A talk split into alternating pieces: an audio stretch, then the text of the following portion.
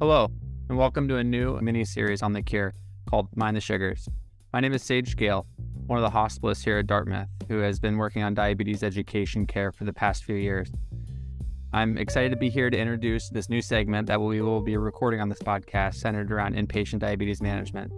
There's a lot to know about diabetes in general, for sure, and we hope to use these podcast sessions to empower providers with educational content to help manage an increasingly complex patient population, and also to think about one of the most widely used and also most potentially dangerous medications out there, insulin. We have plans on many educational podcasts that we hope will be of benefit to help providers give comprehensive diabetic care to anyone hospitalized in our healthcare system. This podcast is meant to be used solely for educational purposes.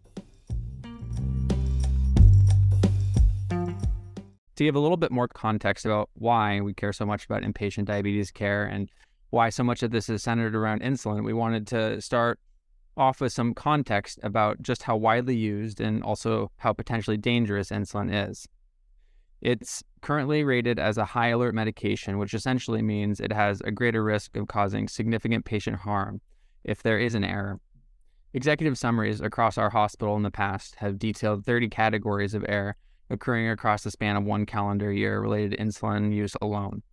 It is also amongst the top 8 most hazardous drugs resulting in patient harm nationwide. Insulin is also prescribed in high frequency during any given hospitalization, as I'm sure many of you are aware. Another way of looking at this is through all-cause readmission rates. And again, diabetes independently increases a patient's risk of being readmitted when comparing some of the most common discharge diagnoses related groups. At DHMC, we have tried a lot of different interventions to try and decrease the number of adverse events associated with insulin errors. Nationwide, hospitals, large and small, are also starting to pay more attention to these events, as CMS has introduced 3 new electronic clinical quality measures. This will be a metric that will have real financial implications for Medicaid hospitalization reimbursement across the entire U.S. 2 of these clinical quality measures are reporting requirements on glycemic management, both rates of severe hyperglycemia during a hospital stay, as well as data on patients experiencing severe hypoglycemia are going to be tracked and, again, have these repercussions nationwide. Myself and a multi-specialty team of diabetes endocrinology, advanced practitioners, and clinical pharmacists have teamed up to make this educational podcast, which is geared towards the resident learner. This will not be exclusively for physicians, however, and we hope to engage anyone interested in improving inpatient care for diabetic patients to listen and learn along with us as we mine the glucose. We've worked hard to create educational content blocks around core concepts for inpatient diabetic care. Each block will consist of 3, roughly 10 to 15-minute podcasts, and be associated with 5 educational questions we hope to help reinforce this content with. Through creating these podcasts and having educational questions based on the content to help reinforce critical concepts, we hope to improve overall care of diabetics admitted at DHMC. We have built this educational program with a 21st century learner at heart, grounded in the concept of microeducation. For those of you who have not heard this term before, microeducation is the idea that small, more digestible pieces of learning serve to improve long-term retention and can be accessed and reused on the learner's own time frame. With all that being said, I'm really excited to introduce one of our fabulous content creators, Heidi Johnson. She's an APRN in the Department of Endocrinology who has decades of experience in the clinic setting and has a passion for education that equals her vast knowledge of diabetes. Welcome to the podcast, Heidi. Can you please introduce this first educational topic now that the listeners have a better understanding of what we're trying to accomplish here? Certainly. The goal of this first clinical episode is to frame our thoughts around how we think about inpatient insulin in the non-critically ill patient and describe the concept of total daily insulin, which is a cornerstone concept of inpatient diabetes management with insulin. We hope to delve into all aspects of inpatient diabetes care eventually, including insulin drips, insulin pumps, diabetics on tube feeds, steroid-induced hyperglycemia, and even ICU-level decision-making around diabetes and the nuanced considerations this requires.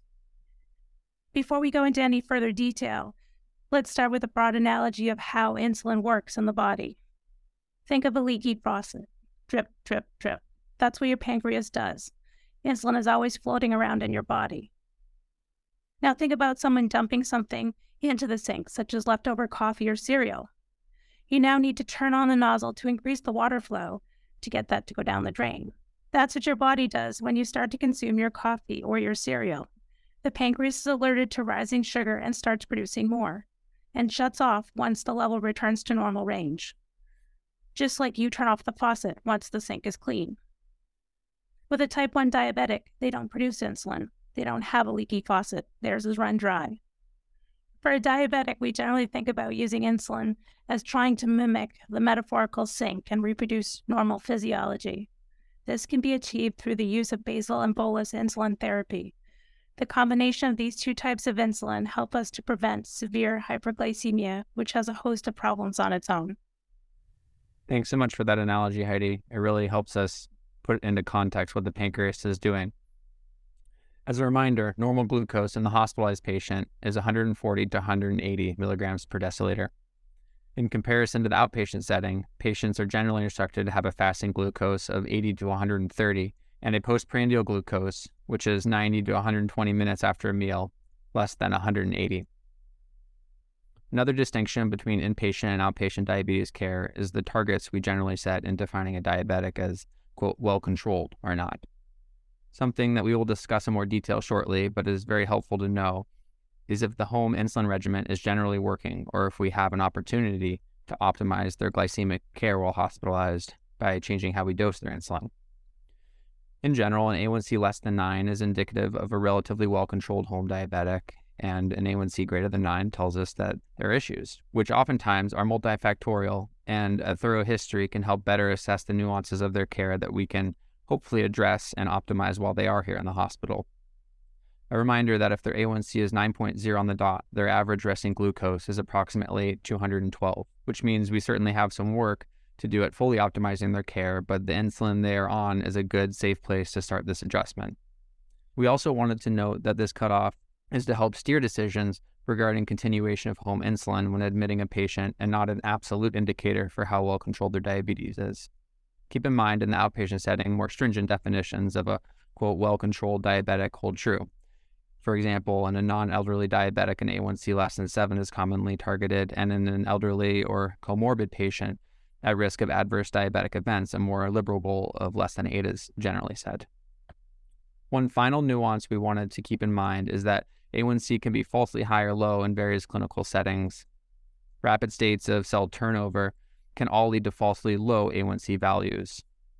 For this, think of chronic hemolysis, recent treatment of vitamin or nutrient deficiencies, and especially prone patient population is those with ESRD who are receiving erythropoietin. Conversely, low states of red cell turnover, think untreated vitamin deficiencies, can falsely elevate the A1C. Thanks, Sage, for that information. As previously mentioned, a strategy to manage glucose is using subcutaneous insulin.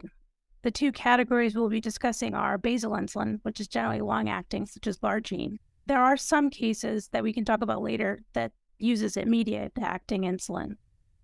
The bolus insulin, which is generally rapid-acting, like Lispro. The bolus dose is made up of two parts. First part is the meal-associated insulin. This is to cover the carbs that will be consumed by the patient. And the second part is the correction. This is to adjust for other factors that can raise blood sugar, such as stress, illness, and other medications. Both basal and bolus are physiologic, and in non-diabetic patients, it's what occurs naturally via a complex neural hormonal cascade that culminates in beta cells of the pancreas releasing insulin. Ideally, while in hospital, we aim to have 50% insulin be basal insulin and 50% to be short-acting bolus insulin. The goal of basal is to keep the resting glucose level less than 150 milligrams per deciliter. If not NPO, then typically decrease total daily insulin by 25 to 33% on admission in a well-controlled diabetic on insulin. Example, their A1C is less than 9. This is because the patient's dietary intake in the hospital is generally more regimented than when they are home. If they are made NPO, we typically decrease total daily insulin by around 50% for a type 2 diabetic. This is a general guideline based on how well their current glucose is being controlled. Every patient will have unique nuances to this important decision. We do this because physiologically, insulin is required to prevent the body from going into an anabolic state. Even if there is no oral intake, stopping insulin altogether, if a patient is not eating, can cause severe harm, especially in a type 1 or an insulin-dependent type 2. Thanks, Heidi. If a diabetic patient is not on insulin at home or their A1C is greater than 9 and indicative of subpar diabetic control prior to hospitalization, we can use a few simple calculations to help steer decision-making around how much insulin to safely order. We frame this calculation around a concept called total daily insulin, or TDI, as we'll refer to it going forward. This is all of a patient's insulin administered over a 24-hour window. It's worth noting that there are myriad oral diabetic medications that patients commonly present to the hospital on. We plan to discuss these oral glycemic medication classes and how that frames decisions on insulin management when admitting a patient, as well as guidelines for when to restart these important medications, all during a future episode, so stay tuned. As a brief teaser, we'll remind you that metformin is usually held in the hospital for a variety of reasons, but it is the third most commonly prescribed medication in the U.S. It works by decreasing nocturnal gluconeogenesis and increases insulin sensitivity, and in some clinical contexts can be safe to give hospitalized patients. Thanks, Sage. So for type 2 diabetics, the key marker is insulin resistance, and they do have some ability to make some level of insulin. But there are ways to calculate total daily insulin based off of their body weight, which is based off of their BMI. Think of their BMI as a surrogate for how resistant or sensitive any given patient is to insulin. As a starting calculation for BMI greater than 35, we multiply the weight in kilograms by 0.6. For a BMI of 27 to 34, we use the weight in kilograms times 0.4. And for a BMI less than 27, we multiply the weight in kilograms times 0.2.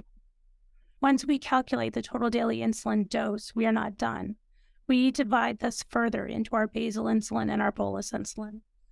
To calculate for the basal insulin, we divide the total daily insulin in half and give as long-acting. Calculating the bolus dose is done in two parts. First, we want to calculate the insulin to carb ratio using the rule of 500, where you take the magic number of 500 and divide it by the total daily insulin. Then we calculate the correction factor. The correction factor basically represents how sensitive we think the patient's going to be to insulin. So if we think the correction factor is 20, then 1 unit of insulin is going to drop them by 20 points. And we use the rule of 1500. Again, magical number 1500 divided by the total daily insulin, and that gives us our correction factor. But usually the first 24 hours, we want to do a correction factor every 4 hours, so that way if we're a little off on the total daily dose, we get a better idea the next day.